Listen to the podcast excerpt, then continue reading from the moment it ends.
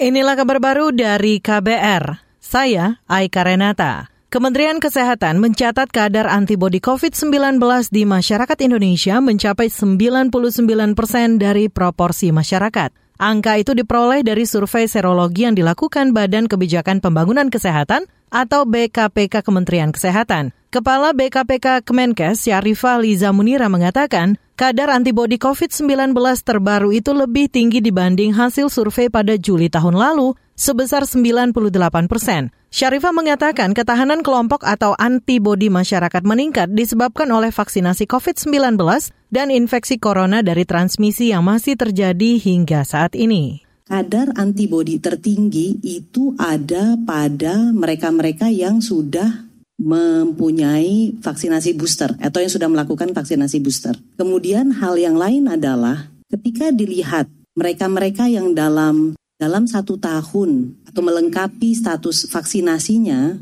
kadar antibodinya itu meningkat, kadarnya ya meningkat hampir tiga kali. Kita bisa lihat pentingnya melengkapi vaksinasi. Pada kesempatan yang sama, tim pandemi Fakultas Kesehatan Universitas Indonesia menyatakan usai enam bulan vaksinasi COVID-19, tidak terjadi penurunan kadar antibodi di tanah air. Perwakilan tim pandemi Fakultas Kesehatan UI, Panduriono, mengatakan hal itu dibuktikan dengan peningkatan ketahanan antibodi dibanding enam bulan lalu. Meski begitu, ia tak membantah ada sebagian kecil lainnya yang mengalami penurunan kadar antibodi. Kita beralih ke informasi lain. Kelompok pedagang pasar mengkritik Badan Urusan Logistik atau Bulog yang kurang optimal menyerap beras dari petani. Akibatnya, harga beras di pasar masih terus naik. Ketua Umum Ikatan Pedagang Pasar Indonesia, Abdullah Mansuri mengatakan, saat ini harga beras di seluruh wilayah Indonesia sudah di atas harga eceran tertinggi HET. Kenaikan harga beras itu diperkirakan masih terus terjadi hingga masa panen raya pada Maret dan April 2023 kesalahan Bulog ya. Impor yang diputuskan Bulog itu sesungguhnya hanya alternatif saja. Menurut kami agak sulit juga di, di dipaksakan gitu ya. Karena Bulog sendiri menurut kami eh, belum siap melakukan penguatan stok yang ada di lapangan.